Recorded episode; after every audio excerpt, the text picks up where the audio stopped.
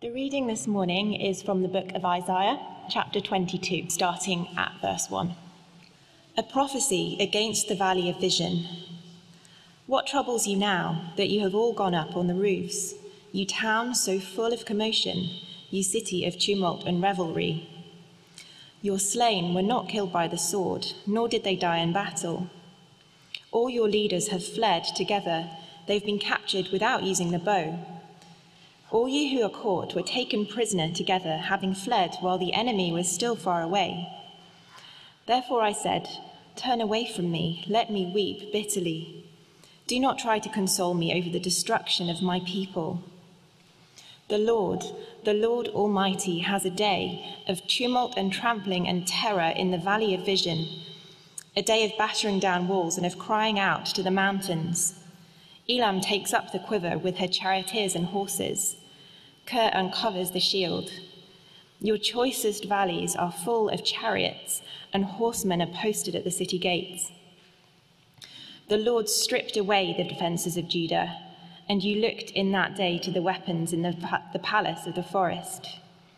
You saw that the walls of the city of David were broken through in many places. You stored up water in the lower pool. You counted the buildings in Jerusalem and tore down houses to strengthen the wall. You built a reservoir between the two walls for the water of the old pool, but you did not look to the one who made it or have regard for the one who planned it long ago. The Lord, the Lord Almighty, called you on that day to weep and to wail, to tear out your hair and to put on sackcloth. But see, there is joy and revelry, slaughtering of cattle and killing of sheep, eating of meat and drinking of wine let us eat and drink, you say, for tomorrow we die. The Lord Almighty has revealed this in my hearing. Till your dying day, this sin will not be atoned for, says the Lord, the Lord Almighty. This is what the Lord, the Lord Almighty says Go, say to this steward, to Shebna, the palace administrator, What are you doing here, and who gave you permission to cut out a grave for yourself here? Hewing your grave on the height and chiseling your resting place in the rock. Beware, the Lord is about to take firm hold of you and hurl you away, you mighty man. He will roll you up tightly like a ball and throw you into a large country. There you will die, and there the chariots you are so proud of will become a disgrace to your master's house. I will depose you from your office, and you'll be ousted from your position. In that day, I will summon my servant, Eliakim, son of Hilkiah. I will clothe him with your robe and fasten your sash around him and hand your authority over to him. He will be a father to those who live in Jerusalem and to the people of Judah. I will place on his shoulder the key to the house of David. What he opens, no one can shut, and what he shuts, no one can open. I will drive him like a peg into a firm place. He will become a seat of honor for the house of his father. All the glory of his family will hang on him, its offspring and offshoots, all its lesser vessels, from the bowls to all the jars. In that day, declares the Lord Almighty, the peg driven into the firm place will give way, and it will be sheared off and will fall, and the load hanging on it will be cut down. The Lord has spoken. This is God's word. Morning, everyone. And uh, let me have my welcome. If we've not met, my name's uh, Matt Fuller.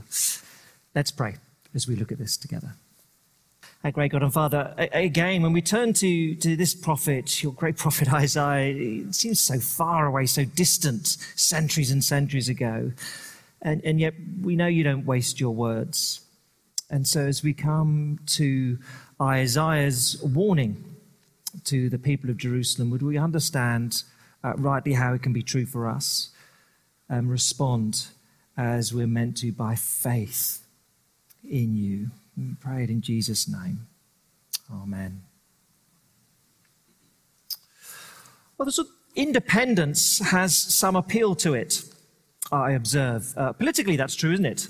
So take back control This is a good slogan or effective slogan, maybe. Scotland's choice, Scotland's future. Um, not quite the results, uh, not always all the way there that Nicola would have wanted uh, this week. The, but the, the appeal to independence, well, it has great traction, great emotional appeal. Obviously, practically, tends to be a little more complicated. Take back control. Well, that's fine. We'll just do that. Oh, Brexit, it's a little more complicated, isn't it? Take back control is fine until vaccines are manufactured elsewhere and and oh, where's the where's the border and what's happening in Northern Ireland and oh golly, uh, it's all a bit more complicated in reality. Scotland's choice, Scotland's future, and economically, how does that work? Shh. Um, just uh, the emotional appeal is great. The realities are always a little more complicated. There's no great surprise, the emotional appeal, because it's we're in control. You know, on an individual level, how many adverts will say something like, take control of your finances? Oh, that's a good thing, is it? Uh, maybe it is, maybe it isn't. Uh, I'm a self made man. Great, good, good for you. But the pull, the emotional appeal of self reliance is strong. Although the details, actually, when you work it out in practice, may be less appealing. And that really is the issue in Isaiah 22 the desire for self reliance, independence, not political or economic independence here, but spiritually, the nation of Judah in the 8th century BC, wanting to or assuming they can be self reliant. We're very competent people. Look at our achievements. That'll protect us against the Lord. That's the issue, their self reliance. Now, you can have that as a nation, or as we'll uh, work our way through it, you can have self reliance at a church level, no doubt. We organize well, we appoint well, we train well, we can, we can ensure success through competence.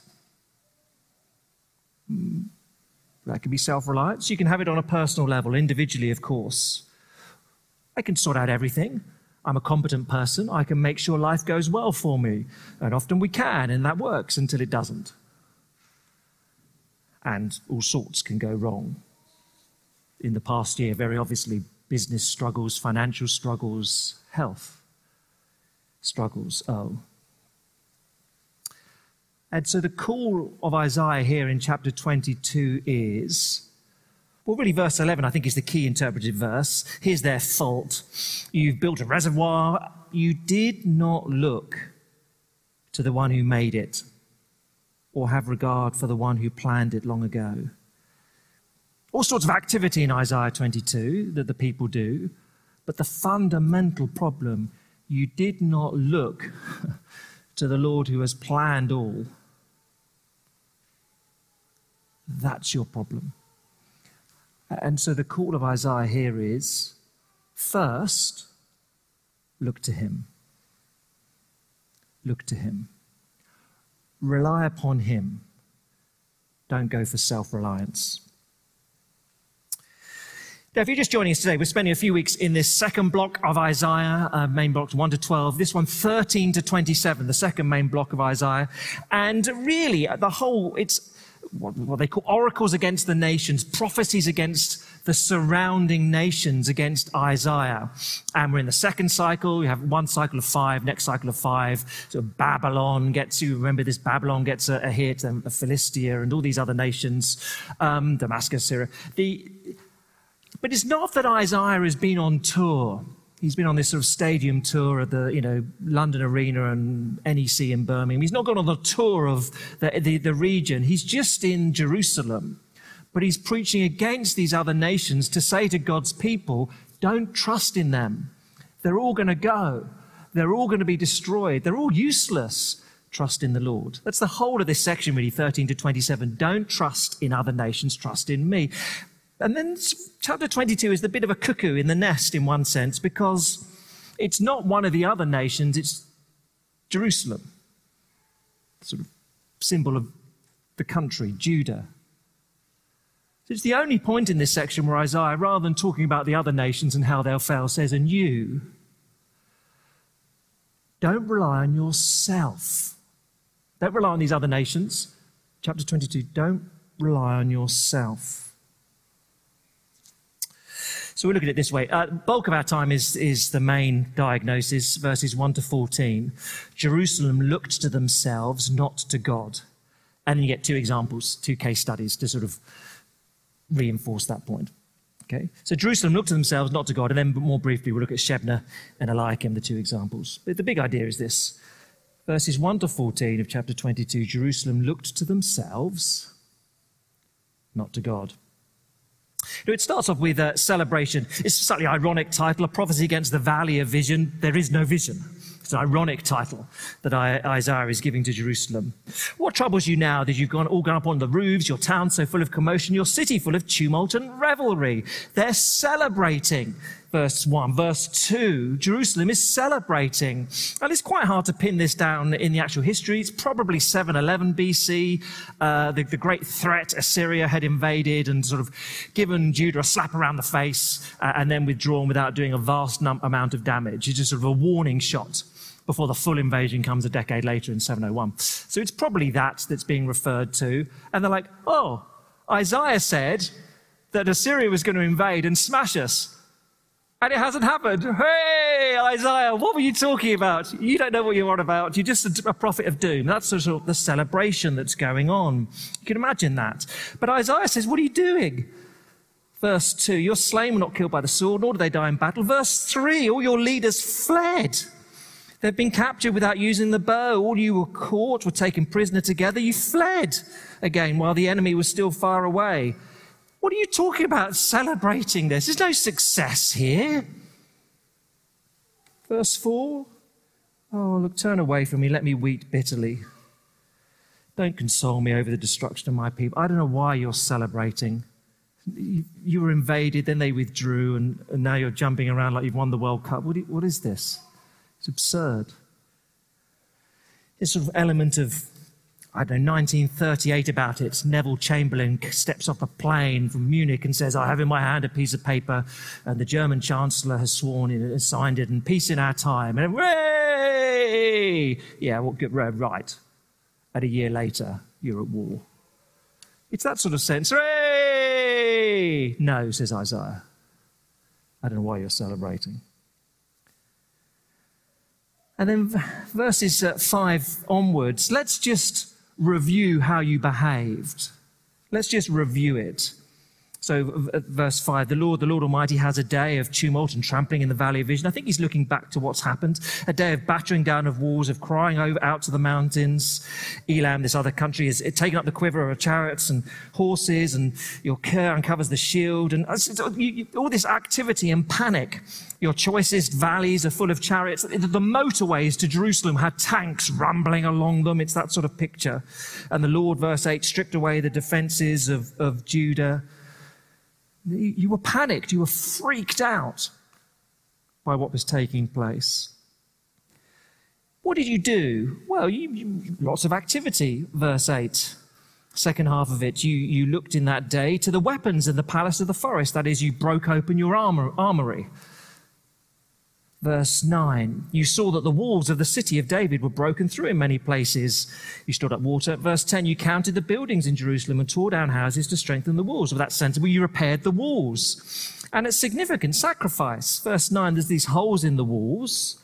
Verse 10, oh, um, oh this is sort of government compulsory purchase scheme. Let's smash down the house of Mrs. Simmons and uh, the Brown family and use the stone to build up the wall. It's very sensible. Sacrifice of the citizens. They move out of their houses to build up the walls. Very sensible. And crucially, verse 11, you, they secured the water supply. So, verse 11, you built a reservoir between the two walls for the water of the old pool. Now, you can read about this in 2 Kings 20. The, the, the king at the time, Hezekiah, there's a massive water supply to the west of Jerusalem. Hezekiah, in this extraordinary uh, technical achievement, constructs an underwater tunnel so that this water supply flows into Jerusalem. So if Jerusalem's under siege, they're always safe. So, as I here's what you did when the threat of invasion. You, you, you, you armed yourselves, quite sensible. You built up your defenses, quite sensible. You, you secured a water supply, very sensible. What you didn't do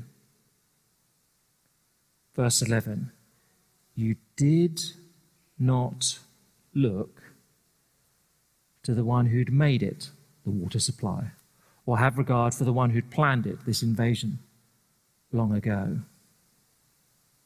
So, this what, for you and me, this is I the question is what have they got wrong? Isaiah is not critical of wise, sensible, practical action. He doesn't criticize them for arming themselves, building up their defenses, securing a water supply. That is wisdom. He criticizes them because they didn't look to the Lord. They're purely trusting themselves. What should they have done? What would they have, how would they, would they have got this right?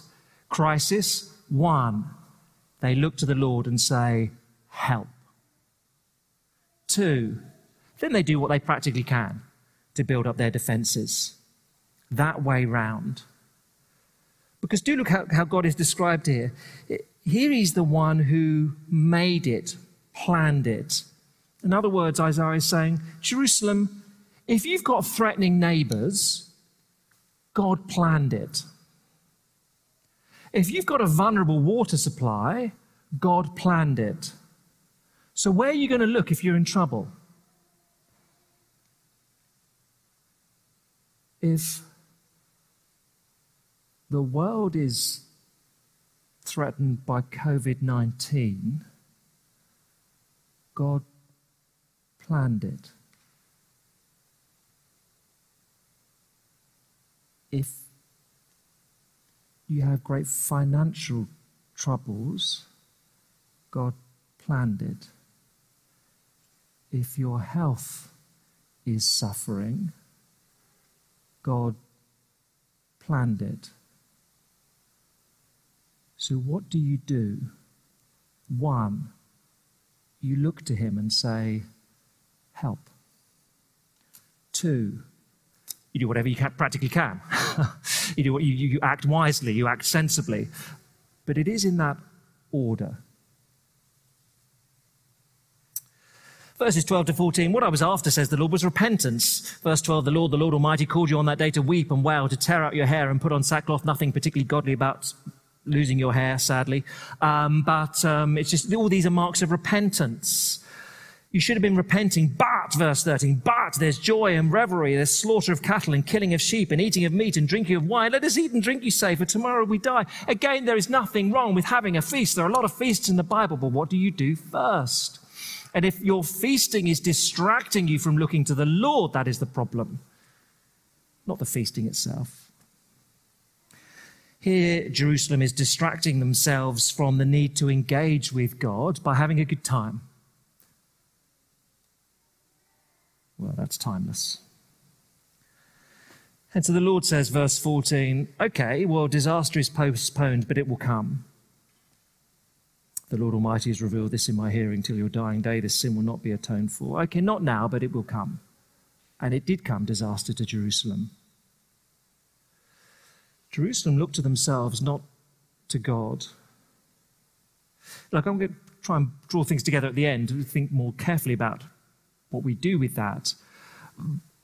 But even at this point, I feel unsettled by it disaster threatens and they act really wisely. They arm themselves. They, the people make sacrifices of their houses for the sake of Jerusalem's defenses. There is technical brilliance, engineering phenomenon. You can still see Hezekiah's tunnel in Jerusalem today. It's lasted centuries. Brilliant what they did. But they didn't look to the Lord, and so they would get defeated. Jerusalem looked to themselves, not to God. And then you get these two individuals as case studies. Shebna and uh, Eliakim, verses 15 to 25. They're the only individuals really highlighted in the whole section 13 to 27. Uh, these are the only two individuals that um, uh, get mentioned. They're, they're, case studies of what's taking place here. They're designed to, I think, rub in this lesson on don't rely on yourself. You can read more details about them later in Isaiah and also, again, 2 Kings 18. They come up. Shebna, first of all, verses 15 to 19. He served himself, not the people. So this is what the Lord, uh, the Lord Almighty says Go to this steward. There are various different words you can translate or use as steward in the Hebrew. This is go to this lackey, used elsewhere for concubine. But um, go to this, who is this person? Who is this Shebna? Anyway, go to this lackey, the palace administrator. What are you doing here? Who gave you permission to cut out a grave for yourself here, hewing your grave on the height, chiseling your resting place in the rock? What are you doing? So you're the palace administrator, you're the prime minister, and Jerusalem's about to be invaded, and all you're doing is thinking, well, we're all going to die, aren't we? So I'm just going to make sure I have a really great grave. The city's about to be invaded, and you're thinking, yeah, I'm just constructing a um, statue to myself in Westminster Abbey. Actually, I'm just making sure there's a really nice statue there. What are you doing? You're just obsessed with yourself.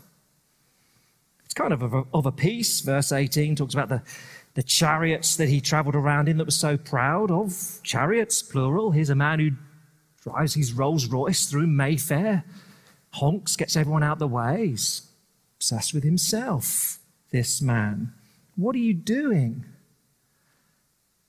Shebna, are you just trying to sort of secure a place in history? What, what about caring about today? And the needs of the people today. And so, what's going to happen? Well, verse 17 beware, the Lord is about to take firm hold of you and hurl you away, you mighty man. He'll roll you up tightly like a ball and throw you into a large country. There you'll die. Oh, the chariots you were so proud of will become a disgrace to your master's house. I'll depose you from your office. You'll be ousted from your position.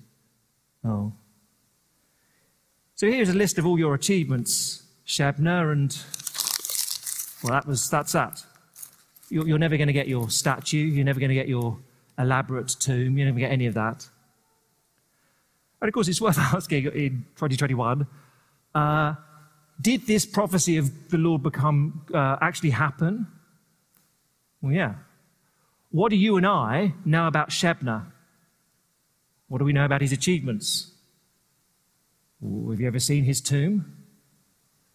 All we know is this he was a disgrace.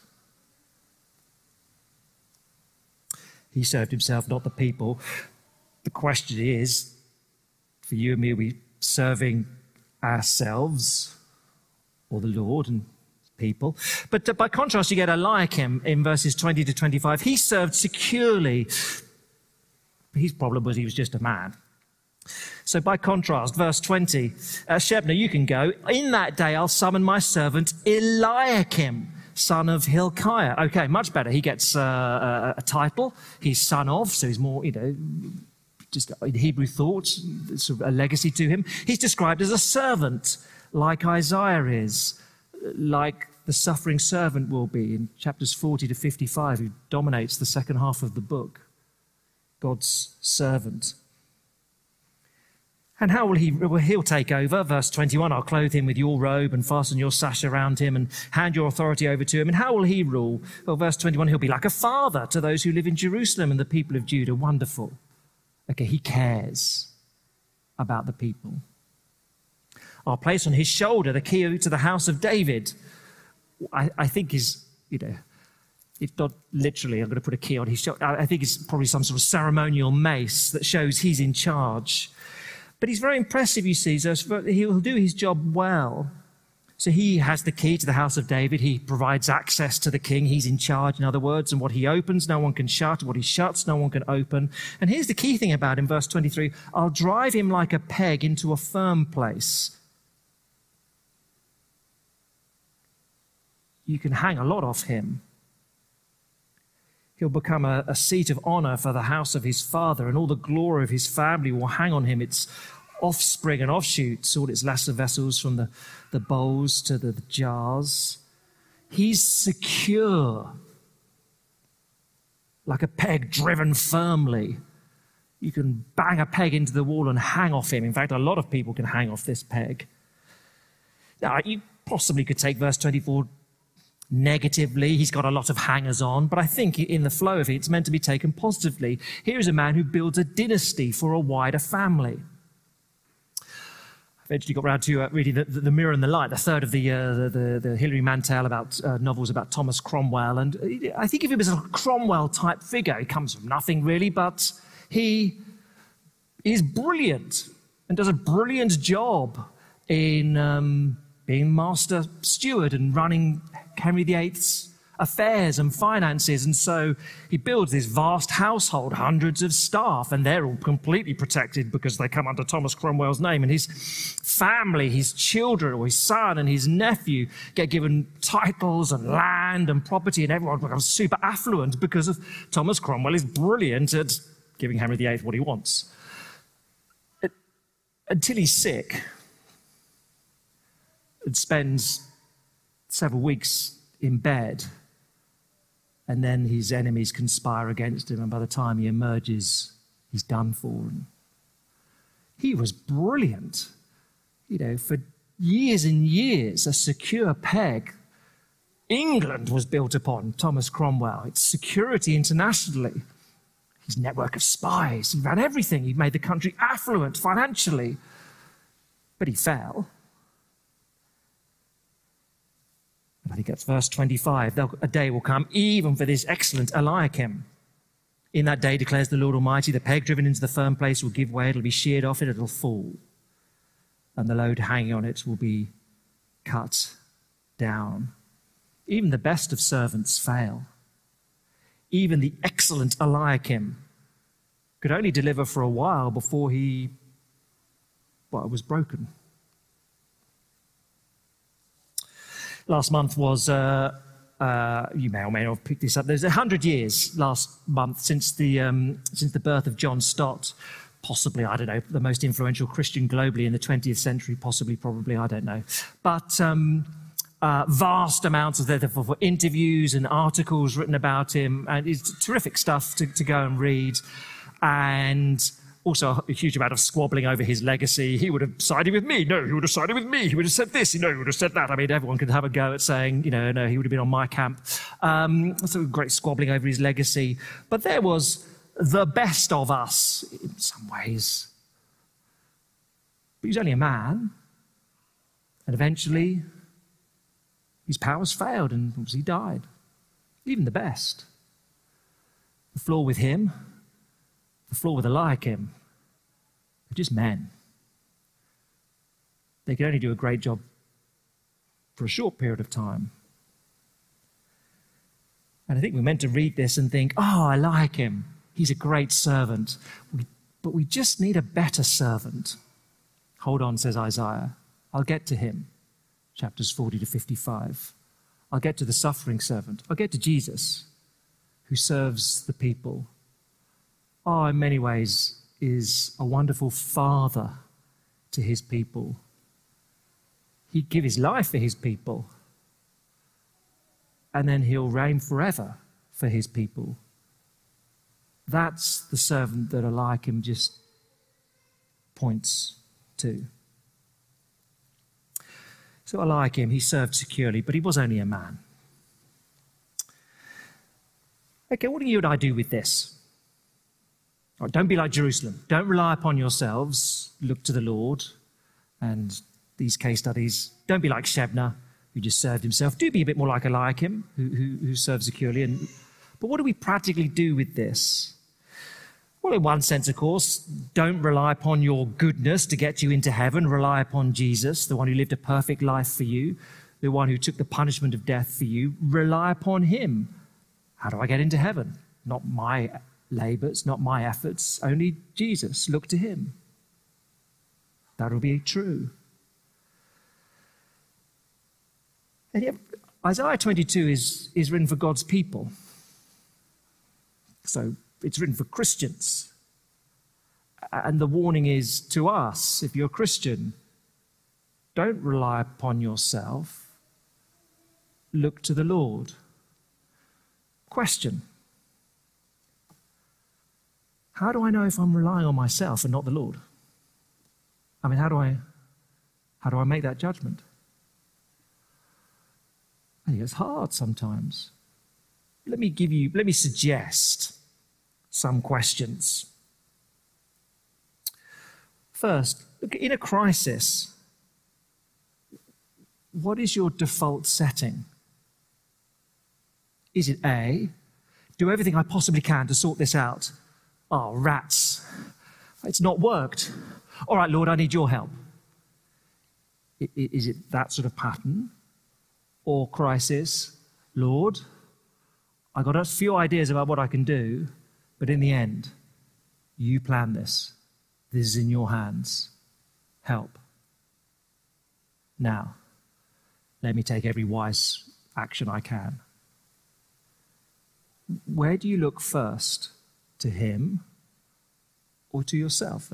One question in a crisis. Secondly, in success or stability, where do we turn? Now, look, at this part I, I feel a bit awkward because it is the easiest, laziest thing for any preacher to stand up the front and say, Well, do we pray enough? Uh, because the answer is always, No, we don't. Um, and, you know, that's, sort of, that's, and yet, yet it feels almost impossible not to ask that question when Isaiah 22 is saying, Are you self reliant or do you look to the Lord? Because how do we actually functionally demonstrate looking to the Lord if not in prayer? So, got to ask that question. I mean, corporately, as, as a church, I think possibly, or certainly one of the highlights of the last year, it is a low bar, let's be honest, in the last year of highlights. But um, as a church, one of the highlights of the last year, you know, okay, you must stay at home, March the whatever it was, 23rd. And then the first prayer meeting we had online, and no one really knew what they were doing then with Zoom. Well, that's not fair. Uh, Eleanor and Liz Hayden, they knew what they were doing. They set it all up. Uh, but that first prayer meeting we had on, on Zoom as a church, and all this work, oh my goodness, 150 screens, 200 odd plus people. That's great. It's not everyone, but it's more people than we've ever had come and pray. Well, how encouraging. And of course, as we got used to things and certainly things got easier, the number drops every month and it drops every month and it drops every month. Just a little bit, just a little bit. And look, I know, I know, we're bored of screens. I know that. And life is a bit more interesting. We can do things now. We can sit outside and get freezing with our friends of an evening. I know we can do that. And yet, what indicates that we rely upon the Lord and not ourselves, if not how we pray? And this is not the la- I hope this is not the, just the lazy option, because I say this to myself individually. Was I more prayerful a year ago than at this point in time? Yes.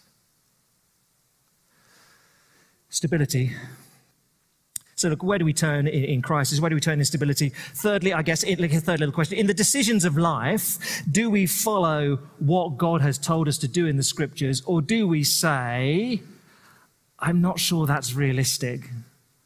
I think I need to be wise and do choose my own option rather than that's just not practical what God is saying I should be doing here. He doesn't understand my scenario. No. Verse 11, He is the one who made it, He is the one who planned it. Look, you might have better questions. There's three. There's nothing radical in them, is there? But how else do we know whether we're relying on ourselves or looking to the Lord? So, look, there's Isaiah 22, and Isaiah says, verse 11, Look to the one who made this world. Trust in the one who planned it long ago. And more than them back then, we can have confidence that we can look upon, look to him and rely upon him because he's demonstrated it over and over again, supremely in coming to this world in Christ. Look to him. Don't rely on yourself. Let's pray together.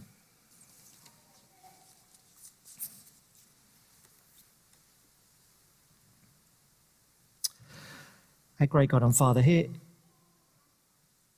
here is a temptation that we all know. At times, we throw ourselves upon you. We despair of our own abilities, our own resources, and say, We need you. And often we don't.